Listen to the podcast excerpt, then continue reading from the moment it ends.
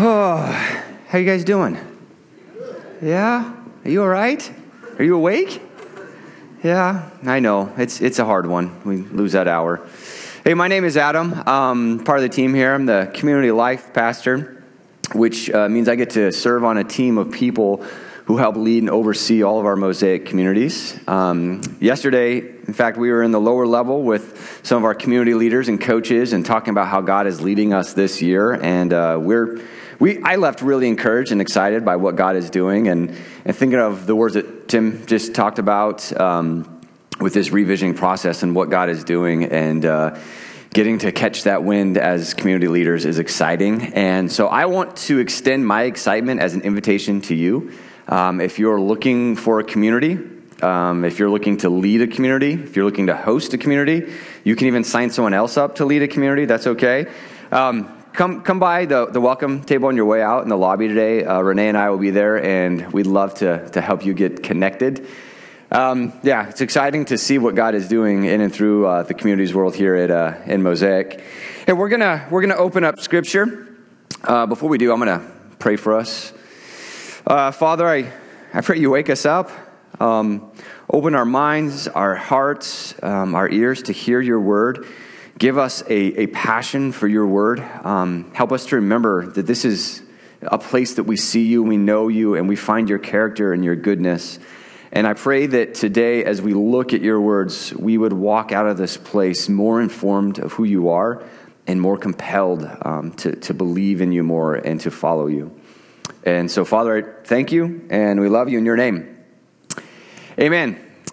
Uh, so we have been in a series called The Story, and uh, we've we've been in this series since uh, the beginning of the year, and then starting in February, we uh, started a reading plan that's going alongside this. And so, as we're reading through Genesis and Psalms, um, the week's previous reading is is where the, the, the talk is coming from on a Sunday, and it's it's been pretty exciting. I've I've been able to talk to people who are reading some of this stuff uh, for the first time, or maybe they haven't read it for a while, the beginning of Genesis and the excitement in it. And, and, and the truth is, it's, it's an exciting book.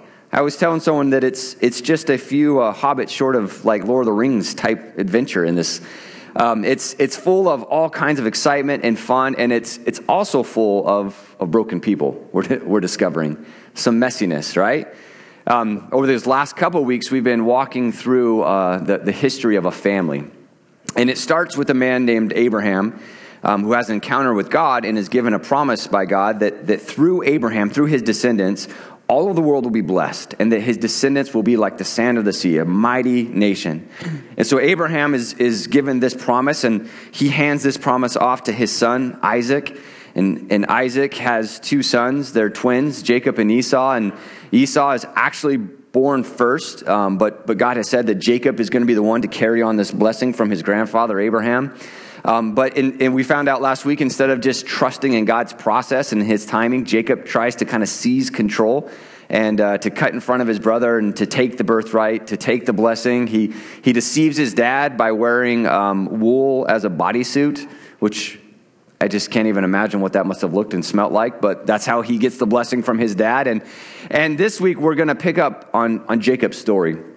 And um, as, I, as I looked at the, the, the, the, teaching schedule and the reading plan and how things were lining out, and knowing that, that this week I was teaching and, and going to be teaching on Jacob, I, I was a little bummed because he, he's, he's kind of a squirrely character, right? Like he, he's, he's deceptive, he's manipulative. Um, that's how he constantly is advancing himself by, by cutting off his brother, by lying to his father. He, he's just a deceptive guy. And, and one of the things that, that we're really discovering over the past few weeks as we look at this, this family of people, starting with Abraham, that God has chosen to bless the world through, it's not a story really about them. They're, it's not as though these are our, our heroes, our role models, the people who we want to be like and see. This is a story about God and His character and His faithfulness and His grace in using broken people like you and I to tell His story. So, Jacob's story, connecting it to last week, he, he has deceived his father. He's stolen his brother's blessing. His brother is livid. And you might remember that, that he's the mountain man, right? He, he's the one that goes hunting, knows how to use weapons.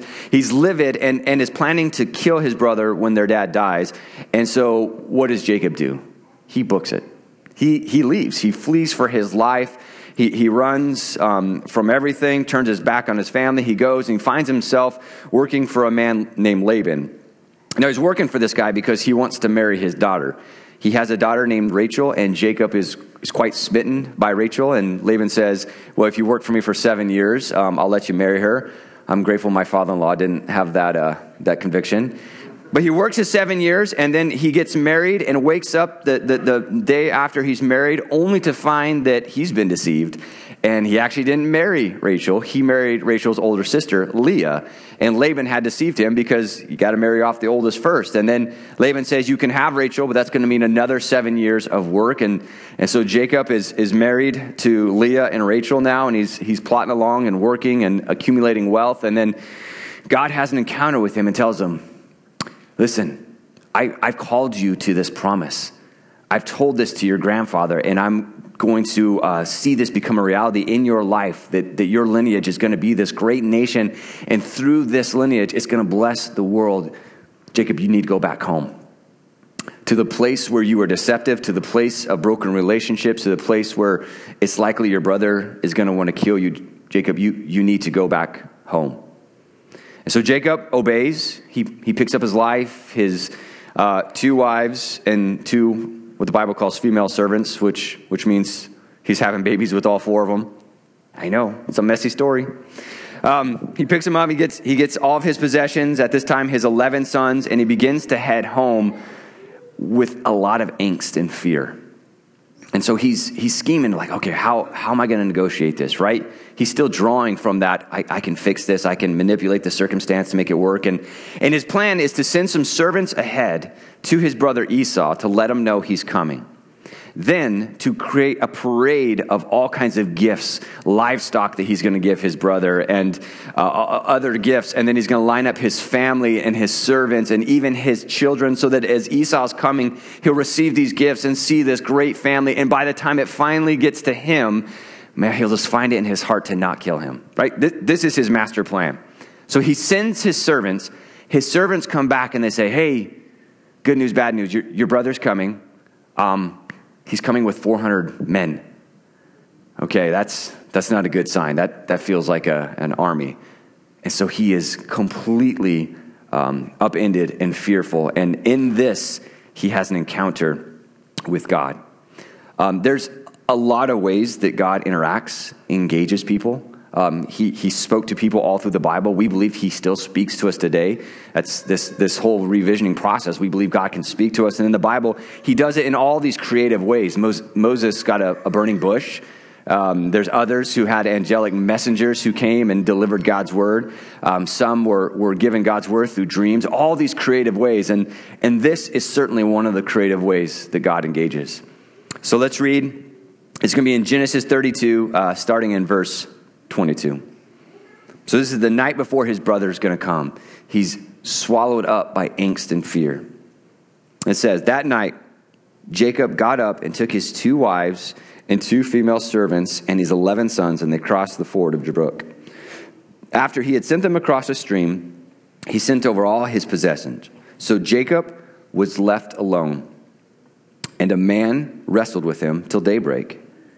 When the man saw that he could not overpower him, he touched the socket of Jacob's hip, so that his hip was wrenched as he wrestled with the man. Then the man said, Let me go, for it is daybreak. But Jacob replied, I will not let you go unless you bless me. The man asked, What is your name? Jacob, he answered. The man, then the man said, Your name will no longer be Jacob, but Israel, because you have struggled with God and with humans and have overcome. Jacob said, Please tell me your name. But he replied, Why do you ask my name? Then he blessed him there. This is a weird story, right? Can we just own that and get that out there? This is a weird, a weird story. I, have been sitting on this story. I, have read it a whole bunch of times this last week, and, and at least a couple dozen times um, in passing while driving, I, I would just have this conversation with God. God, why'd you do that? God, why, why did you send an angel to come and to physically wrestle with Jacob? And as I've dove into the, the, the, commentaries and the background of this and, and, and read what, what other scholars and people have written, uh, they all write different things. Like, they all have different opinions and different views of this real mysterious thing that, that God does with Jacob. Some believe that it's, it's prophetic, right? Jacob, his name is changed to Israel. He has 12 sons. They become the 12 tribes of Israel, a people who certainly uh, contended and wrestled with humans and with God. Some believe that he's valiant in this, that, that he fights for his blessing and that's why he's rewarded. Uh, some believe that he's immature in this, that, that he was already blessed and, and he didn't need to keep wrestling and fighting. And, and, and there is a lack of clarity in, in God's motivation, in Jacob's motivation, and why they wrestle. And yet, there's something very familiar about the place that Jacob's in. It's the night before he's going to see his brother. He's coming with 400 men. For all Jacob knows, this is his last night on earth. Not just him, but most likely his family. And he's gripped with fear, and his response is this wrestle to fight. Bless me, help me. That's, that's a fairly human response. It's a fairly human, common condition to wrestle and to fight. The human condition to struggle, to push, to fight. He wrestles. Wrestling is, is um, it's a measurement of, of will. I don't know if you've had much experience wrestling like Jacob did with this angel, maybe with an older or younger sibling. Um, I, I had the opportunity to be a wrestler while in school. Um, yes, there, I grew a beard very young. Um, I was, I didn't want to wrestle, but our football coach and our, yes, that's, that's me. Sorry, kid. Our football coach and our wrestling coach were friends. Our wrestling coach had no team, and so the football coach said, Hey, you, you guys are now wrestlers. And so I was on the team, um, didn't know how to wrestle. I was almost as tall as I am now in eighth grade, and I weighed 80 pounds, wearing a singlet, just not fun, with braces. Middle school nightmare. And uh, there, there I was. I was on the wrestling team, and my assumption was, well, I, I like to play football, so this will be like that. It was nothing like that. It's, it's probably the hardest sport I've ever played because it requires so much strength and will, and, and your will is fighting someone else's will, and, and whoever wins is who can survive the longest and keep going and keep fighting. And it's visceral, and it's a test, and it's so difficult. That's that human condition of struggle. So we could probably all identify a place right now that we're, we're wrestling. Maybe not on a stinky wrestling mat, maybe not in the desert like Jacob, maybe not in the octagon, but there's an, arena, a place that, that you're wrestling. Maybe it's with a relationship. Maybe it's with finances. Maybe it's with your faith, wrestling to believe this story that God has given us. There's, there's a place that we can identify struggle where we are wrestling.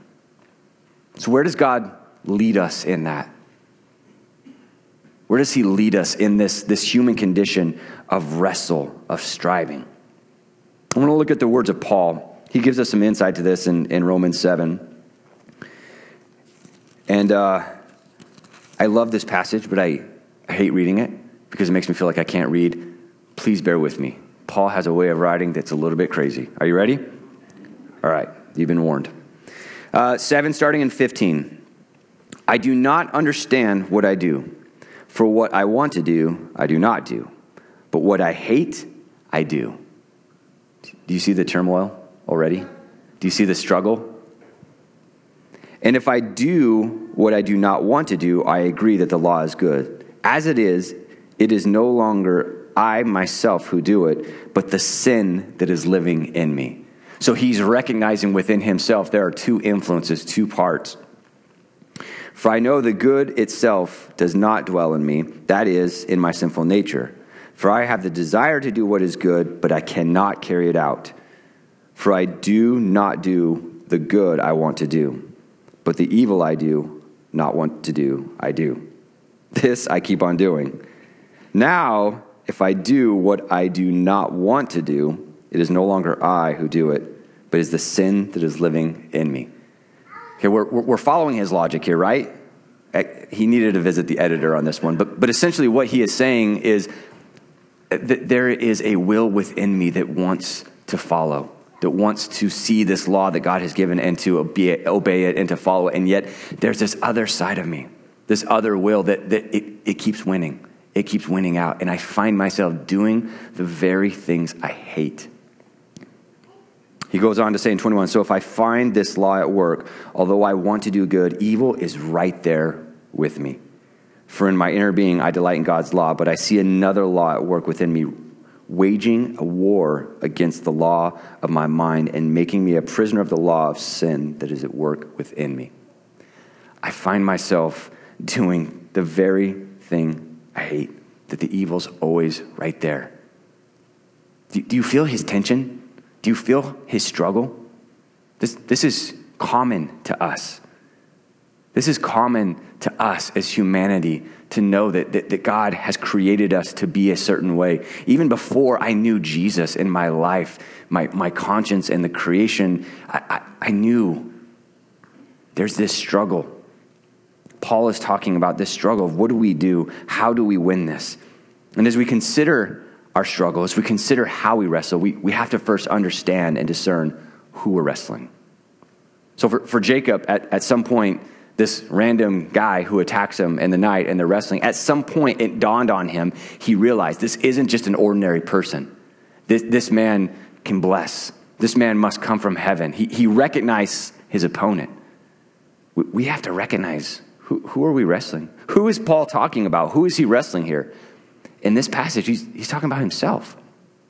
He's wrestling with his own will, his own sinful nature. Man, I, I know that person in me.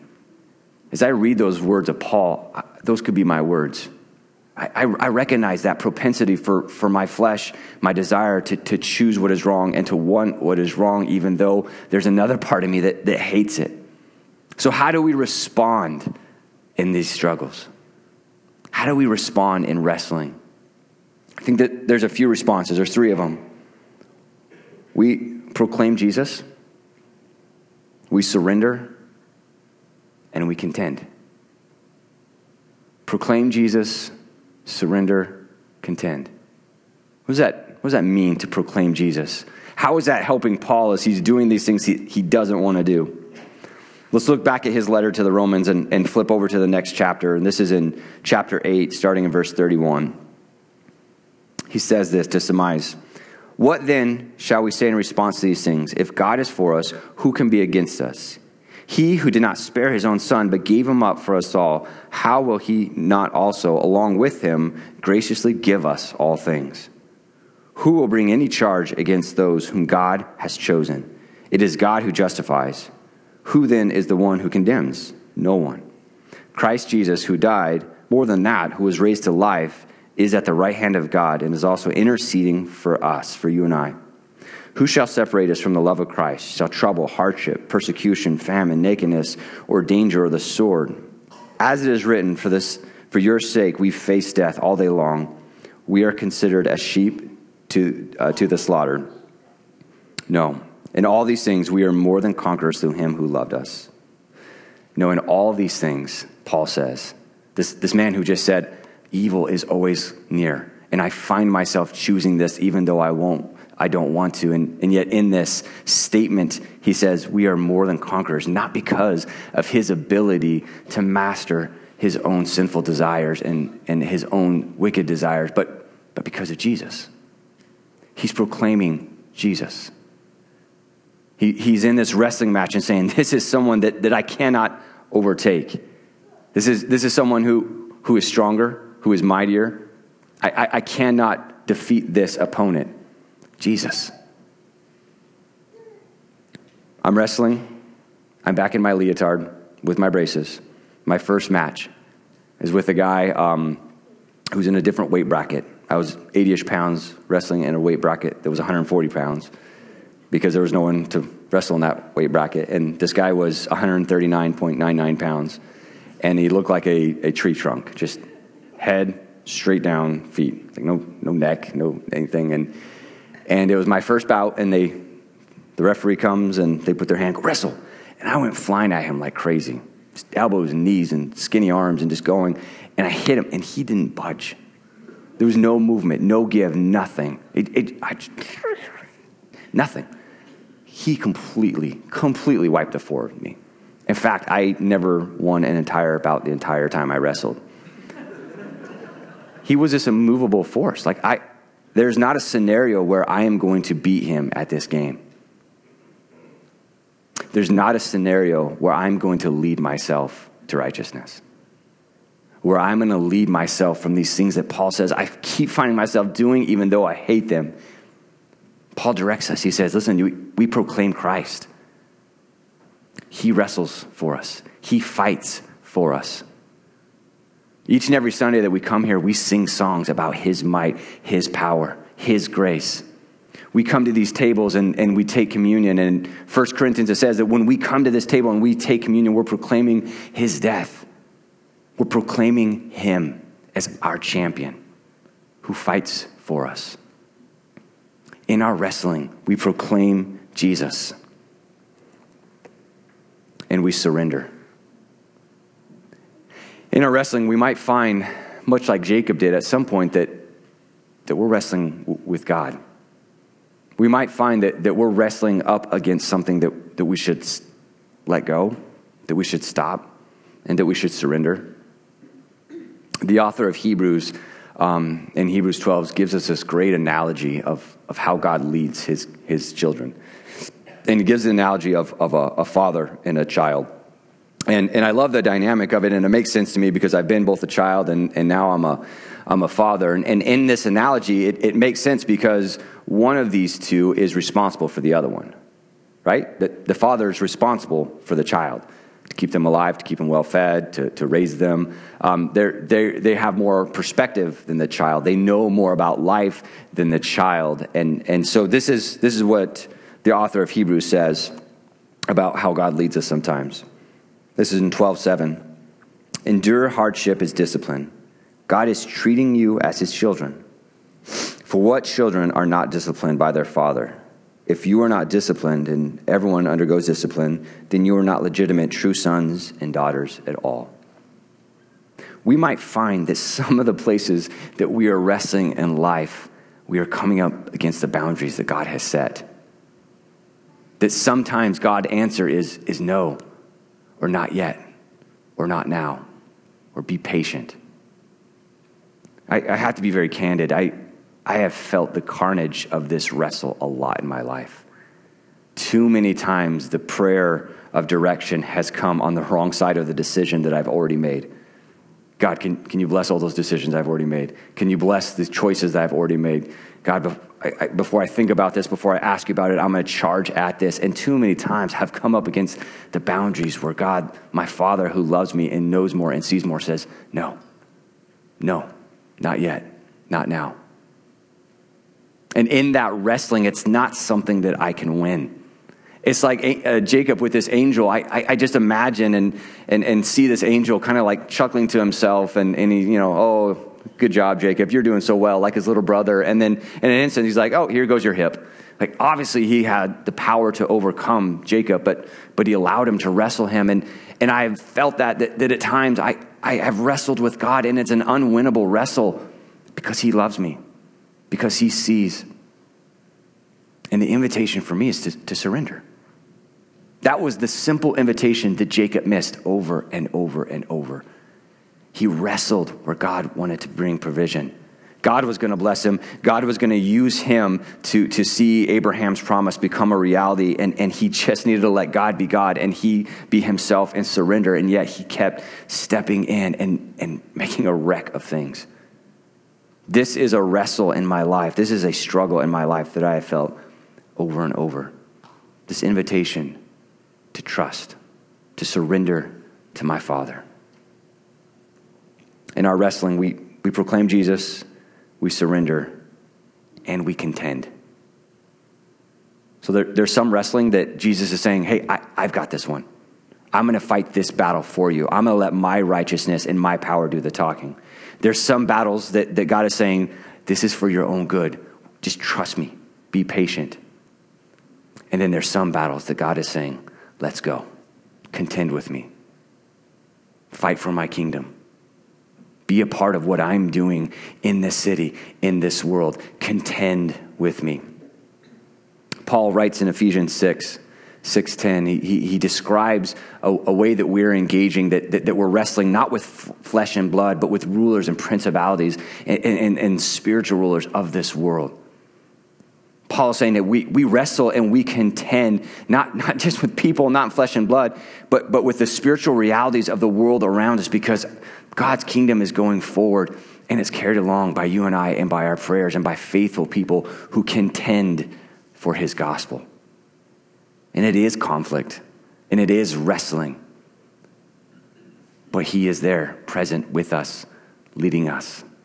So Jesus says in the Great Commission go forth, make disciples, uh, uh, baptize in the name of Father, Son, and the Holy Spirit, and I will be with you always. He was sending them to contend for His kingdom and to be present with them. So as we consider in our lives, where, where are we wrestling? Where are we fighting a battle that, that Jesus has already won? Where are we where are we struggling? Because God has said no, or not yet, or not them. And, and we need to surrender to his leading. And where are we contending? This next season for our church, man, it's going to be awesome. I, I, can't wait for the story that God wants to tell. He, he tells really good stories.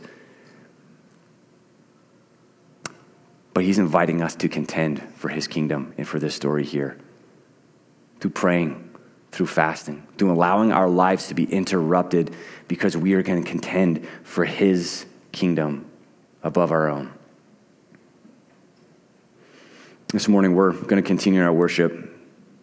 The team's going to come up and, and lead us in a few more songs. And as I mentioned before, we're going to come to these tables and proclaim who Jesus is and celebrate the fact that he fights this battle for us. And, and as we come, I, I want to invite you um, the work of inventorying your own soul. Where, where do you see struggle? How do you need to respond today? Do you need to respond by just proclaiming Jesus and, and, and leaving shame and leaving guilt and leaving burdens right here and walking back? Do you need to respond in, in surrendering? That you've tired from wrestling with God and, and willing to accept his control and his lead as a father in our lives? And then how is he inviting you to contend in this season for what he wants in this city, in and through Mosaic? Father, I thank you. I thank you for your word. Um, God, as we, as we look at this story of, of Jacob wrestling and, and how you redeemed him and his dad and his grandfather and so many generations beyond, all the way up till now, um, I recognize from this story that you are good, that you can be trusted. And I pray that, that we will respond when the places that we are experiencing conflict and, and battle in our lives, where we can trust you more, where we can believe more fully in the, the saving, healing power of Jesus.